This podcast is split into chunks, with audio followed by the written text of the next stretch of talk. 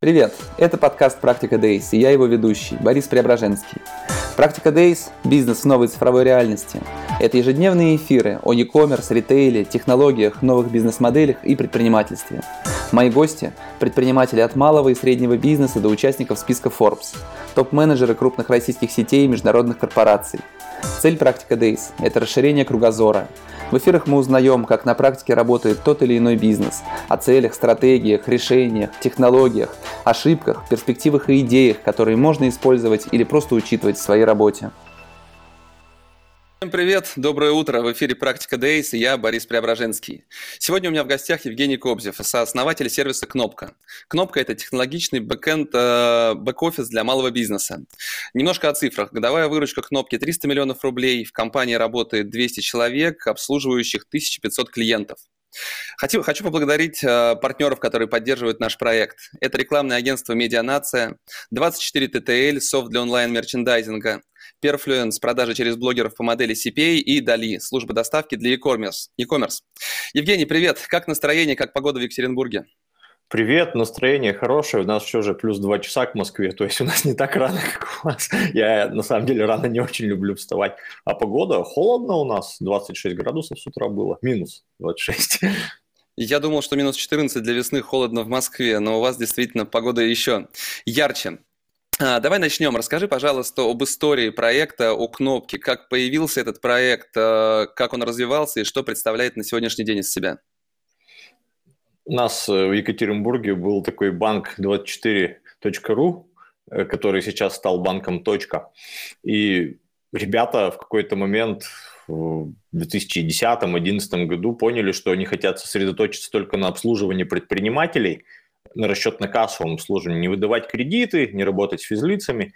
И это хорошо получалось. И в какой-то момент э, возникла еще идея, э, помимо обслуживания банковского, что-то еще другое дать. Ну, что можно другое дать? Бухгалтерское обслуживание, юридическое. И так идея появилась, начали ее прорабатывать. Это было в 2012 где-то году, в 2013 уже так по-настоящему все заработало. Угу. Ну, ты на тот момент работал в СКБ Контур же, да, занимался? Я а, работал Эльбой, э, да, в СКБ Контур. Я Эльбой занимался и Диадоком потом уже в конце занимался. Ну, там не только я, нас вот трое было, я, Антон Сизов и Андрей Завьялов. И мы, на самом деле, с Банком 24 у нас был совместный проект такой, назывался «Ясно». Но Эльба – это налоговый учет для малого бизнеса, а для налогового учета нужны данные банковской выписки. И вот мы делали такой как сейчас говорят, э, юные люди collab, collab, то есть э, под другим брендом, интегрированный банк Эльба, и вот продавали под именем Ясно, у нас там даже 200 продаж было, по-моему, но там результаты, в общем, не устраивали ни нас, ни банк, но мы познакомились тогда, а потом мы в 2013 году немножко заскучали в контуре, какие-то варианты искали, и вот э, с Борисом Дьяконом, с Эдуардом Пантелеевым э, возник такой разговор, что вот э, мы тут чего-то хотим, а, а они чего-то уже делают, давайте как-то соединимся и попробуем вместе. И уже название «Кнопка» было, клиентов уже несколько было подключено до официального старта, и мы в январе, там, феврале 2013 года присоединились и начали работать над этим, и договорились запустить побыстрее, и запустились 2 июля 2013 года официально в паблик. Угу. Ну, вы втроем являетесь совладельцами кнопки. Ну, на самом деле, не только мы втроем. Э, Эдуард Пантелеев, Борис Дьяконов, э, мы втроем, и еще несколько ребят из команды мы ввели, там, двух, еще трех человек, э, таких миноритариев совсем, просто они получили, получили опционы. Угу. Ну, мы Но... тоже не сразу, там, мы на самом деле эм, получили свои доли в компании через несколько лет. То есть мы пришли, и был такой разговор, что мы бы хотели вот чего-то такого. И нам ребята сказали, слушайте, ну, мы, мы бы хотели вам, ну, тоже это дать, э, если вот, ну, будет за что, но единственный вариант – это, ну, поверить нам на слово. Ну, как бы ну, это понятно, на самом деле, там мы, в общем, э, мы же не разбираемся во всех этих договорах, там, тем более, можно всегда так написать, ну, он как это в фильме «Социальная сеть», Цукерберг там бразильца-то прокинул. То есть понятно, что э, хорошие юристы, опытные люди, они, в общем, всегда таких, как мы, могут ну, спокойно как-то... И, ну, мы просто как-то поверили, и они там в нас, наоборот, поверили, и потом мы вышли, когда на окупаемость, в 15 mm-hmm. по-моему, году, вот, или в 16 я уже не помню, столько времени прошло. Вот, и мы подписали акционерное соглашение. А изначально пришли просто на зарплату?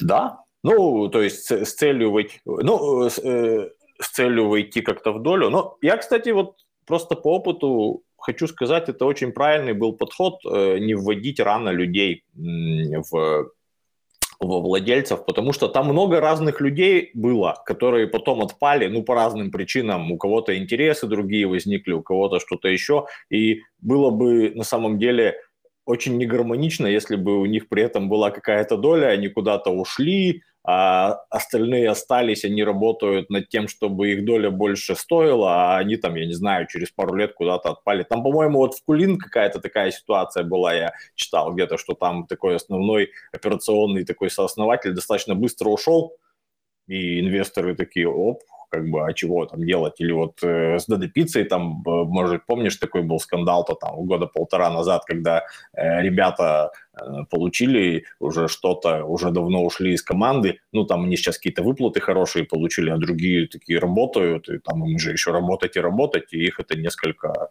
расстроило.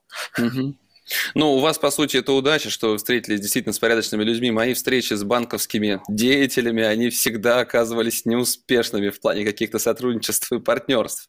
Вот, поэтому это здорово. А если говорить о сегодняшнем дне, то какова твоя роль в команде? Ну, менялась роль очень э, много раз. Я сейчас такой куратор разработки. Вот у нас несколько команд разработки, и я какую-то такую интегрирующую роль играю, вот, э, чтобы то, что они делают, друг другу не противоречило. И у нас есть еще несколько таких э, новых идей, новых э, продуктов, которые мы хотим, ну, для той же аудитории вывести на рынок. Даже я пока не хочу, честно говоря, там про них рассказывать, слишком они пока сырые, и вот этими новыми продуктами я тоже занимаюсь. Ну, то есть, на самом деле, я же, в общем-то, всю жизнь этим занимался. Я разработчик в прошлом и руководил разработкой, а потом новые продукты запускал. Вот и сейчас в компании я тоже это делаю. Угу. Слушай, ну когда закрылся Банк24, наверное, это было самое сложное время для Кнопки. Как удалось это пережить и как выстоял проект? Сложное было время, но это и возможности тоже для Кнопки создало, потому что мы уже в тот момент подключали не только клиентов э, с условием открывайте счет в банке 24. Мы уже поняли, ну что, ну не все хотят э, именно в этом банке счет, а при этом наш сервис, ну подходит там в том числе, не знаю, клиентам Альфа, например. И мы уже подключали разных клиентов, но при этом разговоры с другими банками были сложные. Ну, потому что мы приходили и говорили, вот смотрите, у нас тут так классно, давайте как-то запартнеримся. Они говорили, зачем? Ну, мы с вами запартнеримся, чтобы мы своих клиентов в Банк24 потом слили. Ну, как-то мы говорим, да нет, они такие, ну, знаем мы вас. В общем, а тут это открыло для нас возможности. И нас, по-моему, до сих пор большинство клиентов э, – это клиенты Альфа. Вот, ну. mm а, ну, там сложно было, конечно, и морально, и операционно. Нас из офиса, например, выгнали – Э, в Москве. У нас, ну, в Екатеринбурге все, но в Москве тоже был небольшой офис, и все, мы были готовы платить, у нас э, были деньги. Э, хотя просто сказали, ну, вы, ребята, мошенники, мне кажется. Вот, и Центробанк также считает, давайте-ка вы съедете. И нам пришлось там это как-то оперативно искать. Ну, и тут тоже там разные были проблемы. Там же мы сотрудниками банка были, нужно платить зарплату, а это все стало так работать, там временная администрация. В банке же деньги были, то есть там он закрылся не из-за того, что денег нет. Я помню, да. Да, деньги были, были деньги на зарплату, но их заплатить нельзя, потому что сначала временная администрация должна проверить, что это там никакое не хищение там и прочее. Из-за этого там зарплата может задержаться. Ну, как бы это не, ну, понятно, что у людей кредиты, там, какие-то обязательства. Они на это рассчитывают. Это тоже все приходилось решать, как-то там сращивать. Mm-hmm. Это было, ну так, мы месяца три, конечно, это разгребали прямо очень так, это, ну, это в Главное, справились. Не знаю даже, сейчас просто так мы общаемся, вот тоже с, недавно с Эдуардом, он говорит, знаешь, вот хорошо ли было, что отозвали лицензию? Вот сейчас, вот я так думаю, да, может и хорошо. Ну, то есть какие-то там точка ведь э, стало сильно больше, чем был Банк-24 и совсем другой. Они, в принципе, по банковскому обслуживанию планировали отказаться от офисов. Ну вот, и спорили очень много. И там кто-то хотел, кто-то не хотел. Это было сложно, а тут просто, ну, жизнь заставила это сделать. У нас тоже мы э, полностью начали работать в онлайне, подключать клиентов без визита, подключать клиентов других банков. Какие-то возможности для нас открылись. Не знаю, как бы было, если бы он не закрылся, э, но в целом, в общем, э, с одной стороны, очень неприятный опыт, вот, ну, лично для меня, то есть огромный был стресс, с другой стороны, возможности определенно от этого открылись разные. Угу. Слушай, ну если говорить о кнопке сегодня, это бухгалтерское, юридическое обслуживание, консультант э, персональный. Можешь вот поподробнее рассказать именно об услугах, наверное, и о структуре компании, чем вы занимаетесь? Ну, ядро предложения – это, конечно, бухгалтерское обслуживание. То есть люди к нам идут, потому что государство их заставляет э, вести бухгалтерский и налоговый учет. Если бы государство не заставляло, ну, к нам бы никто не приходил вообще – Юридическое обслуживание – это скорее как такая дополнительная услуга. Персональный менеджер – это самая ну, непонятная до сих пор вот услуга, что он делает, ну, мы иногда сами не понимаем, так вот, если честно говорить. Ну, потому что это какая-то такая область. Я знаю, некоторые проекты развивают это, пытаются как-то вот сделать каких-то продвинутых менеджеров. Мы упор делаем на бухгалтерское обслуживание в первую очередь. И ну, для нас просто в чем разница? Понятно, что много предложений на рынке, много разных бухгалтерских компаний, маленьких, э, больших. Мы просто довольно технологичные. Мы с клиентом никогда не видимся, мы не берем никакие бумажные документы у него. Мы работаем только в переписке и с электронными образами документов. И все наши процессы мы выводим digital, э, и фактически там, не знаю, нам клиент не пишет e-mail, не пишет по WhatsApp, по телефону, ну, нам можно звонить, но, в общем, это совершенно не обязательно. И мы такое более, более современную коммуникацию с ним строим. Но при этом мы понимаем наше место в его мире, чем нас меньше, ну, тем на самом деле ему лучше. Он хотел бы с нами поменьше взаимодействовать, ну и мы стараемся как-то так вот все устроить, чтобы мы, мы, мы прекрасно понимаем, что эта услуга, она такая, мы, мы защищаем от государства. Если бы государство ну, фактически, так вот, если цинично посмотреть на это, бухгалтер – это сотрудник налоговой, э, которому ты просто платишь деньги, чтобы ты мог налоги заплатить. Но при этом понятно, что это сверхцинично, там можно легально там снижать налоги, не обязательно платить по максимуму, это там все совершенно легально, и мы, мы этим занимаемся, но вот наша основная вещь, за которую нас там, по сути, клиент нанимает наш сервис, это щит от государства, mm-hmm. который вот поменьше как-то клиента напрягает. Отличное, на самом деле, сравнение. Я думаю, в какой-то момент вам должны начать платить налоговые за то, чтобы вы лучше налоги оплачивали за своих клиентов, готовили для них все эти материалы. Скажи, пожалуйста, 200 человек в штате, кто из них э, чем занимается? Это в основном сейчас э, где-то, не знаю, половина человек – это бухгалтеры разного рода. Бухгалтеры по зарплате, бухгалтеры по налогам, бухгалтеры по первичке. А Остальная э, половина – это разработка, маркетинг, продажи, технологи, менеджмент. Вообще мне хотелось бы, чтобы разработки становилось все больше, а бухгалтеров э, в процентном отношении все меньше. Ну и мы как-то так к этому идем. Э, у нас э, такая система сочетания каких-то IT-решений, роботов, людей. У нас обычно, если есть какая-то задача, ее пытается, ну, так вот, если очень упрощенно взглянуть, клиент нам какие-то данные сообщает, Иногда он их сообщает сразу структурированно, иногда их потом нужно структурировать. Ну, то есть он, например, написал сообщение, выставьте мне, пожалуйста, счет для, для вот такого, э, для такого-то там Васи на такую-то сумму. Потом это кто-то структурирует, и это идет в какую-то работу. Э, обычно эту задачу пытается выполнить автоматически какой-нибудь робот. Если у него не получилось по разным причинам, это передается человеку.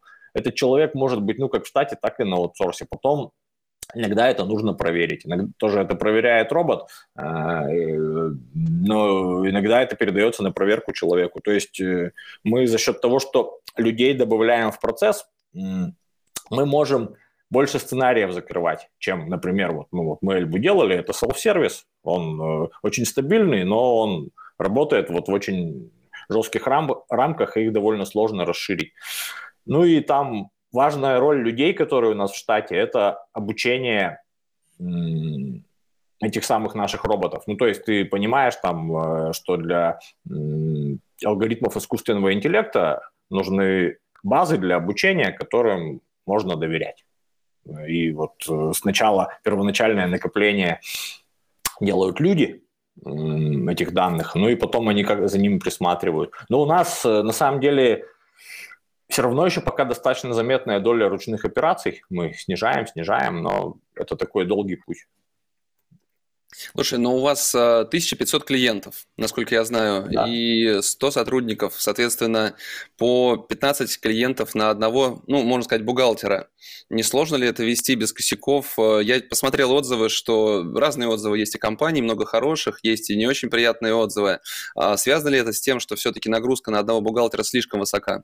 Ну, вообще 15... Э, тут э, сложно вот так говорить, нормально ли это 15 клиентов на бухгалтера. Клиенты, потому что разные, их размеры, ну, разные. То есть некоторые бухгалтеры могут э, вести там, и, если клиенты маленькие, и сильно больше, чем 15. А может, если один клиент может быть такой, что его один бухгалтер ну, даже вести не сможет. То есть тут просто количество, оно ни о чем не говорит. На самом деле, нам бы хотелось, чтобы было больше и клиентов, и клиентов на сотрудника. А, обычно говорит какое-то количество операций, вот, которые нужно делать клиентам о чем-то. Если про отзывы говорить, ну ты прав, э, и, к сожалению, негативные отзывы, они там э, часто связаны не только с какими-то вот эмоциями, а ну, объективно мы мы, мы ошибаемся в своей работе. Тут, в общем, это, это глупо скрывать. А, единственное, э, что, мне кажется, нам помогает, ну вот э, как-то держать там определенное количество клиентов и его наращивать в расчете на одного сотрудника, это э, то, что мы в, в отрасли вот в этой, в нашей, она на самом деле, хотя давно уже существует, она такая незрелая с точки зрения ожидания от клиента и каких-то э, взаимных обязательств. Ну, то есть считается нормальным, например, э, э, ты для клиента сделал э, какую-то работу, я не знаю, он говорит, рассчитай, пожалуйста, отпускные вот для такого там человека, моего сотрудника, ты это сделал уже все отгрузил. Он говорит, ой, слушай, я передумал, давай друг, э, другой срок отпускных там, или давай там, э, и, пожалуйста, срочно, ну, мне уже ждать некогда. И считается нормальным, что люди берут и просто это спокойно делают, бесплатно переделывают эту работу. Там, если, я не знаю, параллели провести с какой-нибудь там, с автодилерами, то часто в нашей отрасли что происходит? Человек залил в дизельный двигатель просто бензин, у него там что-то поломалось, он говорит дилеру, слушай, у меня тут что-то поломалось, давай ты это просто, ну, починишь бесплатно. То есть э, мы э, фактически за счет чего э, ведем больше клиентов. Мы говорим, смотрите, мы ожидаем от вас как сервис, что вы нам пришлете документы такого-то числа. Мы принимаем документы, вот в своем приложении. В WhatsApp мы не будем принимать, там, по имейлу мы не будем принимать. То есть мы, ну, ну, как и любой на самом деле крупный сервис, мы с одной стороны какие-то устанавливаем рамки, с другой стороны при соблюдения этих рамок мы гарантируем определенное качество. Разные наши истории, когда что-то пошло плохо, вот которые потом выливаются в плохие отзывы, они, как правило, связаны с тем, что нам не удалось эти рамки соблюсти самим. Ну, просто по разным причинам. Мы там что-то делали там поспешно, пересчитывали налог в последний день, э, в последнюю ночь, э, какие-то данные, э, которые пришли от клиента, мы им поверили. Ну, мы, мы, мы как действуем? Мы говорим, вы говорите нам, что есть, мы этому верим. Ну, то есть мы же вас не перепроверяем, мы не суд, мы не налоговая. А там бывает история, клиент говорит, я нахожусь на упрощенке. Ну, вот, и у него база, он нам передает базу, там написано, что он на упрощенке мы сдаем его отчетность, потом нам прилетает, почему вы не сдали НДС? На самом деле он не на упрощенке. Мы так, опа. ну, ну, в общем, ну, бывает ну, весело.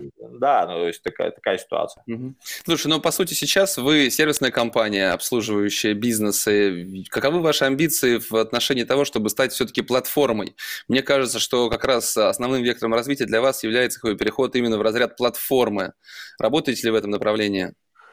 Э, мы работаем. На самом деле у нас сейчас мы больше, знаешь, э, что бьем в своем развитии. Вот есть определенный подход к производству, вот в таком вот сервисе. И он сейчас устроен везде вот каким образом.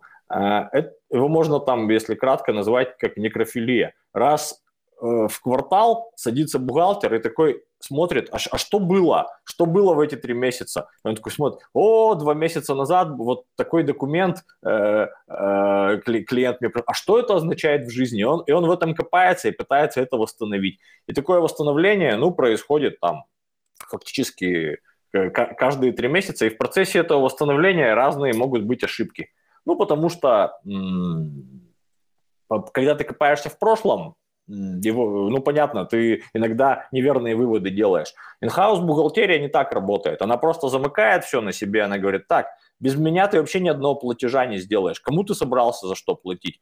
Ну-ка, э, у тебя возможности платить вообще нет. Ты мне договор давай, мы сами заплатим. Они платят, отмечают у себя, что это такое было, и потом, ну, э, понятно, что сильно более надежно ведут учет этой операции. И наше вот видение, э, как нам перейти на следующий уровень, качество и количество, оно заключается в том, что нам нужно формально настраивать отношения клиента со всеми его поставщиками и клиентами, и просто каждый раз держать это, эту настройку актуальной, и тогда все будет ну, довольно автоматически, и мы сможем, там, я не знаю, меньше там э, возлагать на, на сотрудников в штате, больше будет работать автоматически и прочее. Потому что сейчас мы там у нас что-нибудь делают, э, автоматические алгоритмы, это зачастую надо перепроверять из-за того, что вот, проблема заключается в этом некрофилическом подходе. Просто ты, глядя только на, например, поступление денег на счет, не можешь всегда гарантировать, что ты их правильно проведешь. Нужно посмотреть еще на всякие другие штуки. А либо ты садишь одного бухгалтера, который все делает, и проводит выписку, и документы заносит, и с клиентом общается. Это невозможно масштабировать. Это вот, ну, обычная маленькая бухгалтерская компания так работает. Либо ты это разделяешь какие-то участки. Если они друг о друге не знают, ну, получается вот такая некрофилическая mm-hmm. штука. Мы хотим просто более формальные настройки ввести, и это, возможно, это будет какая-то платформа, э, на которой, ну, не только мы работать сможем. Вообще мы свои какие-то инфраструктурные решения предлагаем уже коллегам. Э, у нас, понятно, есть э, естественным образом э, тема с занесением первички, превращение сканов в проводки в 1С базе. У нас есть такой проект KNAP, который эту задачу решает. И вот он предлагает за определенную там, цену решить эту задачу.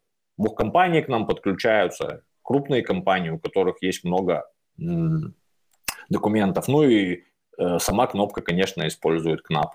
Ну, а marketplace бухгалтеров, чтобы ты мог выбрать конкретного, например, бухгалтера по отзывам и начать работать с ним в рамках вот какой-то среды кнопки. Такого не будет? Ну, это интересная идея. На самом деле мы с этого стартовали в свое время.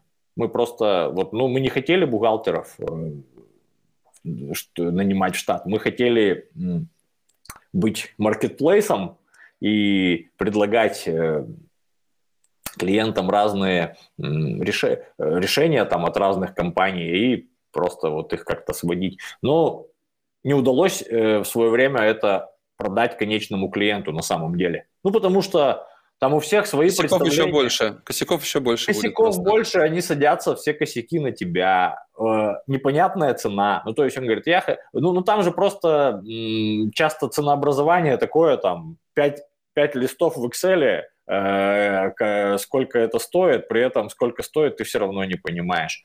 Там нужно такой прямо настоящий фашизм, ну, отчасти вот 1С бухобслуживания по этому пути идет. Они, ну, они рекомендуют цены и делают такое предложение, но они не являются таким по-настоящему маркетплейсом, потому что скорее их э, участники вот этой сети 1С бухобслуживания сами клиентов находят, чем они получают их как-то централизованно. Они там получают от 1С м- технологии. Но это mm-hmm. больше похоже, ну, не знаю, вот, ну, франшиза какая-то, да, то есть ты получаешь технологию, методологию, клиентов находишь сам. Угу. Понятно. Скажи, сейчас в настоящий момент кнопка «Прибыльный бизнес»? Кнопка «Прибыльный бизнес» уже давно. Мы на третий год стали э, прибыльными операционно, причем без всяких фокусов. Я, я что имею в виду? Часто просто э, стоимость разработки выкидывают из затрат, делая, создают нематериальные активы, Э, фактически в балансе. Я сейчас, я же немного разбираюсь в бухгалтерии, и, э, и зарплата разработки фактически э, идейно, она относится на создание этого нематериального актива, а нематериальный актив идет тебе в положительную часть баланса. А мы просто вот по-честному, вот наши все затраты, наша, наша вся выручка. Мы с 2016 года, ну, практически всегда там наши затраты были меньше нашей выручки. Ну, тут вот э, тяжелый 2020 год был, но в целом э, несколько месяцев были такие прямо весной, май, апрель, ну, все пишут, э, вот, мы выросли в 2020 году, я так читал, думаю, круто, конечно. Почему все, почему все выросли? Вот э, мы же видим, как у клиентов обстояли дела. Как-то там вот, ну, не видно было, что все так круто. Но у вас, у вас объектив, у вас же сервис для малого бизнеса. Ваши клиенты малый бизнес, у которого нет возможности взять в штат э, бухгалтера. Да. Либо взять, может быть, удаленщика, который будет заниматься им в большем формате, нежели вы это делаете. Поэтому логично, что у них дела, может быть, шли и похуже. Все-таки у малого бизнеса действительно не, не все хорошо складывалось. А если говорить действительно, то есть про вас понятно, а про ваших клиентов, то есть насколько сильно они провалились, может, в каких-то цифрах ты можешь сказать в прошлом году? Провалились весной очень сильно. Ну, мы же видим обороты, то есть у многих просто mm-hmm. деятельность. Э, ну, а потом отыграли? Ну, как вообще да, это да, было? Да, к счастью, к счастью для нас, в том числе не только для них, осенью отыграли. То есть летом э, началось движение как-то обратно, и у нас э, дело в том, что наш текущий тариф зависит от оборота. Чем у клиентов больше обороты, тем, ну и мы в том числе больше зарабатываем. И апрель и май были очень тяжелые, а потом июнь, июль мы зарабатывали все больше и больше. Это ну, говорит о том, что обороты росли и росли. И в итоге э, у нас февраль обычно самый такой рекордный месяц по заработку, потому что по оборотам декабря выставляются счета. И февраль вот э, стал опять рекордным. Февраль этого года был такой же, как э, в прошлом году по, по нашей выручке. В прошлом году в декабре еще вообще не пахло никакими кризисами. То есть э, в, в целом, если брать вторую половину года 2020, э, то мы заработали больше, чем во второй половине 19. То есть на самом деле наши клиенты, к счастью, отыграли то, что вот они потеряли весной. Ну и mm-hmm. какие-то новые клиенты пришли, конечно mm-hmm. же. Это и, и меня, честно говоря, больше всего восхищало, вот когда в апреле приходили люди, которые открывали новые бизнесы с нуля. То есть это вот, ну, я бы вот сам, наверное, не смог найти вот силы э, в такой ситуации открыть вот э, прям вот новый бизнес. Часто у многих еще даже никакого опыта не было до этого бизнесов, и мы же им с этим тоже помогаем. Я помню, у нас внутри в чатах, представляете, там три человека сегодня захотели зарегистрировать компанию и вот не такие смелые люди. Угу. Слушай, ну ты сказал о том, что ты курируешь разработку. Можешь рассказать о вашей разработке? Все-таки сколько человек работает и каким образом все это? Я, там, спринты организованы, я знаю, что у вас достаточно по-умному все сделано. Ну, у нас есть несколько команд. Э, на самом деле у нас сейчас вот есть КНАП, и в нем своя разработка. Фактически, ну, КНАП можно сказать, что это такая, ну, фактически уже независимая компания там еще не на 100%, но это вот э, ребята развивают и оказывают услуги кнопки. Там своя разработка. А внутри э, такой материнской кнопки есть три команды разработки. Одна команда разработки занимается развитием инструмента для взаимодействия с клиентами. То есть клиенты у нас приложение в вебе, на айфоне, на андроиде, клиенты нам пишут, наш frontline это читает, наш frontline это дальше отправляет в производство, если нужно. Это вот одна команда, там нас 7 человек. Есть еще одна команда, которая отдельно занимается зарплатным участком. Ну, это такая большая тема, где-то половина вопросов клиентов про зарплату и кадры просто, ну, естественным образом почему-то так получается. И вот э, поставить задачу на отпуск, протащить это в производство, сделать, чтобы результаты, получившиеся платежки, показались в банке. Ну, там команда поменьше, там 4 человека. Есть еще одна команда, которая, третья, которая занимается, мы ее называем снижение себестоимости производства. У нас есть очень мощный бухгалтерский конвейер внутри. Мы фактически каждый э, квартал э, должны рассчитать налог э, для всего вот этого нашего количества клиентов, отправить клиентам, поговорить, согласовать. Для того, чтобы налог рассчитался, нужно документы все занести, выписку провести, произвести расчеты. То есть там есть несколько цехов, э, по которым эта задача проходит. И вот поддержка этого конвейера, поддержка работы этих цехов э, занимается третья команда, она самая многочисленная, там 10 человек работает. Плюс у нас еще есть такая мини-команда, которая ставит эксперименты и занимается of концептами, Э, всяких наших новых идей. Ну, но она совсем маленькая, там два человека, и вот я еще, и наш SEO Сергей Герштейн там еще присоединяется part-time. Мы используем Scrum в работе э, очень давно, там фактически со старта, живем двухнедельными спринтами, и ну, это много кто сейчас делает. На мой взгляд, вот наше отличие от многих в том, что мы не только какие-то менеджерские практики скрама используем, мы используем еще и инженерные практики. То есть э, мы пишем код в паре, мы практикуем общее владение кодом, мы э, достигаем очень высокого покрытия тестами. У нас в одной команде, например, вообще нет тестировщиков, люди внимательно пишут тесты, тесты перед релизом всегда поднимают, если тесты прошли, то мы релизим. Ну вот как Twitter, например, Continuous Delivery это называется. То, что нет тестировщиков, понятно, люди понимают, что нужно тесты писать внимательнее, нужно их всегда поднимать. У нас вообще всего, по-моему, сейчас больше трех тысяч тестов, которые, за которые мы следим и которые мы держим в порядке. Э, вообще, когда такой вот какой-то бизнес-софт делается, но это бывает редко. Обычно это в онлайн-сервисах практикуется, таких вот типа Твиттера, там, Фейсбука, ну, у них огромная, потому что м- уже кодовая база, огромная аудитория, там вручную не протестировать.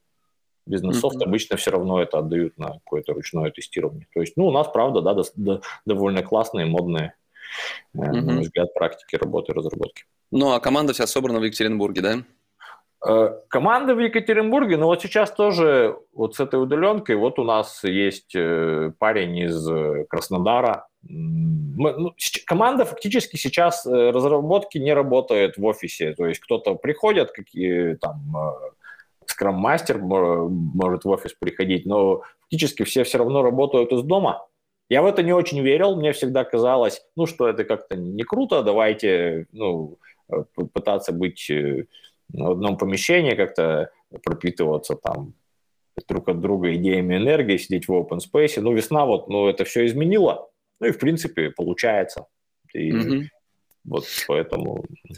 Я читал где-то о холократии, что вы применяете это в работе. Я так понял, что достаточно плотно сидите на холократии. Холократия вообще это когда ответственность и распределение ролей э, формируется, э, распределяется между всеми.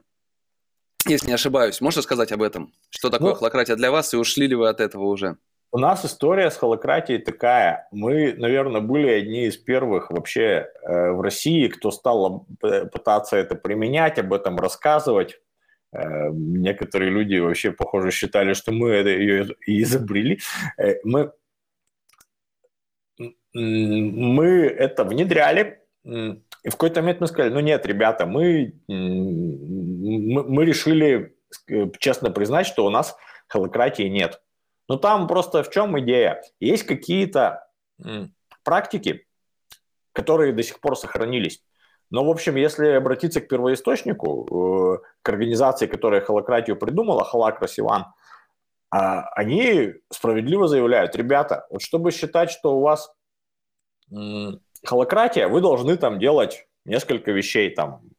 Э, если вы делаете не все вещи, то у вас вообще-то не холократия. Ну и мы решили быть честными и сказать, слушайте, ну мы все вещи не делаем, поэтому у нас не холократия. На самом деле никто не делает все вещи, просто не все честные. Но если говорить э, о том, в чем идея, идея в том, чтобы дать человеку максимально выразить какое-то свое предназначение в работе. То есть есть какая-то неформальная структура, есть какие-то твои неформальные устремления, чего ты вообще хочешь. И такая традиционная иерархическая структура, ну, часто этому мешает. Ну, то есть, например, в той же разработке часто я такое слышал. Э, говорит какой-нибудь менеджер, слушайте, я, я бы код, может быть, лучше писал. Я был хорошим разработчиком, стал каким-то не очень менеджером. Ему говорят, слушай, ну, окей, пиши код, мы тебе зарплату снизим там полтора раза, и все, и пиши, давай. То есть э, холократия, там идея в том, что если человек успешен как инженер и э, влияет на результат, на команду вот именно в этой роли очень хорошо, то надо ему создать все условия, чтобы он именно в этой роли и действовал. А если человек в какой-то роли не успешен, то нужно ему создать условия, чтобы он нашел для себя роль, в которой он будет успешен. Это вот ну, одна из ключевых идей. А вторая идея, что не нужны выделенные люди, которые занимаются исключительно управлением. Ну, ну, это странно, вот с точки зрения холократии нужны, нужна команда осознанных, высокоорганизованных людей, которыми, которым ну, не нужны какие-то пастухи. Ну и там в нашем случае это не совсем сработало, Тут даже дело не в том, что какие-то люди у нас не организованные, а в том, что нам нужно процесс изобретать. Мы все время изобретаем процесс, как сделать эффективнее, как сделать стабильнее. А люди, которые работают руками с клиентами все время, им ну, трудно изобретать процесс. Но это, я не знаю, вот э, приводят там часто в пример Toyota, они много пишут о своем процессе. В целом у них же есть выделенные какие-то подразделения инженеров, которые думают, как сделать двигатель. Мы в какой-то момент ожидали, что те, кто работают на конвейере, помогут нам придумать, как сделать двигатель. Они, конечно, это влияют, но это ну, все равно такая слабая позиция для изобретательства классного процесса. И мы поэтому в какой-то момент ну, поняли, что мы мечтали как, все, у нас вообще вот нет ни одного менеджера, люди работают и, и, и сами как-то улучшают, улучшают процесс. Ну, у нас так, ну, объективно не получилось. Поэтому мы этого отказались. Но на самом деле ребята, которые расскажут, что у них холократия, у них процент менеджеров еще больше, чем у нас. Поэтому как бы это все такой... Ну, ну при этом они все классные, ну, и, и они пытаются максимально там формальности и иерархию как-то приглушить, ну, так же, как и мы. Mm-hmm. Мы, мы очень демократичные, у нас э, э, open space, э, в котором сидят все, у меня нет своего кабинета, у меня нет своего места на парковке, вот мы паркинг арендуем. Меня, если я приеду и не будет места, ну, я, я просто уеду и все. То есть, как бы, там, я хожу в туалет там со всеми сотрудниками. Нет такого, что, ну, знаешь, бывает, я вот видел там в банках отдельный этаж для руководства, а там еще два туалета. Один там просто для вице-президента, а второй, ну, для всего, для всего остального руководства. Там, в этом mm-hmm. смысле мы там какой-то там дух там э, холократии, там какие-то практики у нас там есть, но вот на 100% там ее, конечно, нет. Окей, то есть дух холократии – это общественный туалет для всех сотрудников и отсутствие да. выделенного для владельцев. Отлично. А, задают вопрос, в чем отличие от модуль банка, который предоставляет примерно те же самые услуги? Ну, основное отличие, что кнопка – это не банк, и мы не предоставляем услуги расчетно-кассового обслуживания. То есть ядро предложения модуль банка – это «давай, открывай у нас счет», и... То, что было у вас раньше с Банк24. Да, да, то есть модуль банк, у нас есть клиенты, которые, вот, у которых счет в модуль банке, мы ведем их учет, там у нас есть юрист. В модуль банке есть э, предложение тоже по ведению бухгалтерского учета, но оно тоже от нашего предложения на самом деле отличается. Оно для более какого-то низкого сегмента. Ну, то есть, э, в принципе, если ты там, ну, совсем маленький, то есть модуль банк, его предложение больше на Эльбу похоже, на мой взгляд, насколько я его понимаю. Я, может, там вот ошибаюсь, там и сейчас не совсем, но просто вот то, что я видел, они говорят, давай вот ты, ты мог бы быть в Эльбе, но можешь быть у нас, там просто у нас ты будешь там на 1С. Вот так вот. Mm-hmm. А, э, вот, э, не знаю, такой Понятно. А, скажи, все-таки вот этот э, open space в целом, вы ощущаете себя стартапом или вы уже такой действующий зрелый бизнес? По-разному бывает. Э, я сам просто такой человек, у меня такой темперамент, мировоззрение, ну, что мне нравится быть в стартапе. Но какие-то вещи, ну, нужно как-то уже приземлять и структурировать. Мы полтора года назад э, пригласили для этого SEO, который ну, не был сооснователем Сергея Герштейна, и он очень такой структурный человек, вот он там, э, например, я не знаю, до ком пришел, вот я сейчас, чтобы тут быть, я забронировал переговорку. Ну вот я, у нас такого вообще не было. У нас вот были переговорки, надо, пошел, ну, занято, попросил там кого-нибудь перейти. Сейчас вот мы начали там переговорки бронировать и э, ставить встречи в календарь. Это, ну, скоро ну... у тебя будет выделенное место на парковке, я чувствую, такими темпами собственный э, туалет. Ну нет, нет, я, я не думаю. Это больше ну, каких-то процессов касается. То есть мы, конечно, ну, у нас уже большая ответственность, мы не можем сказать, ребята, знаете, мы тут еще пока вот не все знаем, извините, ну, нам этого не простят просто клиенты. Поэтому ну, многие процессы должны... Но при этом мы ищем какие-то новые пути, новые возможности, и вот э, тут мы ведем себя как стартапы, но мы, мы эту деятельность пытаемся отделить максимально от э, такой операционной деятельности по обслуживанию клиентов, которые к нам пришли. Вообще-то они не хотели бы э, получить какое-то оправдание, что слушайте, мы тут экспериментируем, поэтому тут вот так вот получилось с вами не очень. Угу. Слушай, а насколько тяжело вообще принять, наверное, нового SEO в то время, когда ты уже почти 10 лет занимаешься этим бизнесом, ты сам это делал, и тут кто-то приходит и начинает, э, понятное дело, не просто учить, а наверняка в диалоге, но реализовывать что-то другое. Но это неизбежно. Все через это проходят. Э, и для меня это не было тяжело. Наоборот, я очень э, благодарен. Э, ну, были какие-то моменты, когда мы там иногда что-то там обсуждали, спорили, но в целом Сергей очень системный человек и такой вот. То есть он, он, он про себя говорит, ну я не стартапер. Ну, а там, например, я наоборот, и поэтому, ну, я, э, мне наоборот от этого лучше. То есть э, мои какие-то слабые стороны, вот э, то, что м- получается хуже, вот есть человек, который берет, ну, ну и там не только мы, там Антон, Андрей тоже, ну, они больше как-то вот э, в этом смысле на меня похожи. Приходит человек и делает это все более четко, ну, это же классно. Угу. Слушай, ну и ты все-таки, проработав столько лет уже в этом бизнесе, э, какова твоя цель? А в конечном итоге вот этом, с этим стартаперским чувством вырастить его еще больше, продать свою долю и уйти на покой? Все-таки э, цифры, которые я знаю о проекте, они не говорят о том, что он сверхприбыльный, это там та цель, до которой можно было бы как раз стремиться. Наверняка какие-то другие цели есть. Все-таки к чему ты идешь в этом проекте? Ну, у меня точно нет цели уйти на покой. Это вот, ну, я, я этого просто не хочу. Я хочу там всю жизнь работать. Мне это нравится. Мне нравится, что я, я, я, я не понимаю людей с такими целями, которые такие, вот бы чего-нибудь продать, и там, не знаю, я, я скучаю, все, то есть я люблю путешествовать, куда-то ездить, но я через неделю, ну, уже начинаю скучать. Э, хотелось бы, да, я все время э, в этом участвую, над этим работаю, чтобы у проекта были цифры лучше, больше. То есть, конечно, были какие-то, может быть, иллюзии, что они будут раньше, быстрее, но там, это достаточно тяжело оказалось, э, тяжелее, чем представлялось, но хотя, хочется добиться других цифр. Хочется, чтобы мы работали не только для России. Мы там э, уже там делали какие-то заходы, пока там это не удалось, э, по-настоящему там как следует, может быть, не вложились, были не готовы. У меня, честно говоря, меня не очень интересуют деньги.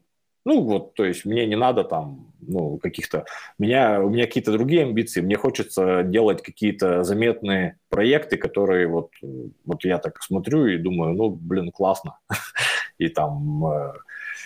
Э, конечно, я, э, я, я пока в России тоже не участвовал в каких-то проектах уровня там Яндекса, да, то есть, ну, там Эльба, Кнопка, они все равно достаточно заметны, на мой взгляд. Э, мне хочется в России сделать проект, который будет миллиарды зарабатывать, и, и хочется себе там доказать, что не только в России я могу, потому что тоже часто люди думают, что я такой крутой, а там а, фактически ты там нужен только в очень каком-то узком сегменте, а когда ты пытаешься куда-то пойти пошире, ну, у тебя ничего не получается, потому что твои представления о себе, ну, слишком завышенные.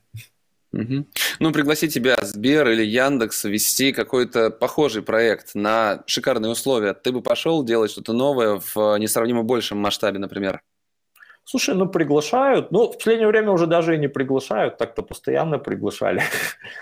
Ну, нет, я не хочу, я работал же уже в контуре. Ну, это там, ну, не Сбер, компания поменьше, я же был там а, уже участником опционной программы, скорее всего, там где-то был я близко уже к совету директоров. Там есть вещи, ну, которые мне не нравились, я же не просто так ушел. Хочется понимать, э, э, что-то получается или не получается из-за тебя, или компания тебе мешает. Там какие-то вещи получаются, думаешь, что это ты такой молодец, на самом деле это потенциал компании. Какие-то вещи не получаются, думаешь, что эта компания тебе мешает, на самом деле ты сам просто дурачок. И мне на самом, ну, находиться вот в такой ситуации ну, гораздо интереснее, гораздо комфортнее. Конечно, э, мы уже тоже там относительно не маленькая компания, но все равно мне Э, мне не хочется вот идти в Сбер или в Яндекс, вот, ну, честно. Э, я, я там, ну, может, конечно, это как-то со временем изменится, но вот э, разные, в общем, были ситуации, отзыв лицензии, какие-то сложности были огромные, но я вот 8 лет назад в это нырнул, и зная то, что я сейчас знаю, я бы это повторил точно, совершенно и ничего Отлично. бы не менял. Угу. Евгений, спасибо, что нашел время присоединиться. Успехов кнопке, успехов тебе. Буду следить за тем, как будете дальше развиваться. Пока. Пока, спасибо, что позвал. Вот. Ну и видите, я приглашаю в гости совершенно разные бизнесы, разные бизнес-модели для того, чтобы расширять свой и ваш кругозор. Присоединяйтесь к Практика Days, смотрите нас на Фейсбуке, Ютубе, ВКонтакте, LinkedIn, Дзен, VC и многих других площадках. Слушайте в аудио-подкасте на Яндекс Музыке, Apple Podcast, а, Google Podcast и многих других подкаст-платформах. И присоединяйтесь к нашим встречам в Клабхаусе. Ну и по традиции поздравляю нашего сегодняшнего именинника, участника сообщества Практика Days, нашего гостя Андрея Сокина, директора по, маркетинг, по маркетингу Goods. Андрюха, с днем рождения. Ну, а всем отличных э, выходных. Сегодня, кажется, пятница. И до новых встреч. Да, Сергей. Всем пока. Спасибо, что дослушали этот выпуск до конца. Ставьте оценки, пишите комментарии, отмечайте нас в соцсетях. Это поможет новым слушателям узнать о подкасте. Список всех прошедших и программы предстоящих эфиров размещены на нашем сайте practicadays.ru. Наверняка вы найдете там те компании и тот опыт, которые будут интересны и полезны именно вам.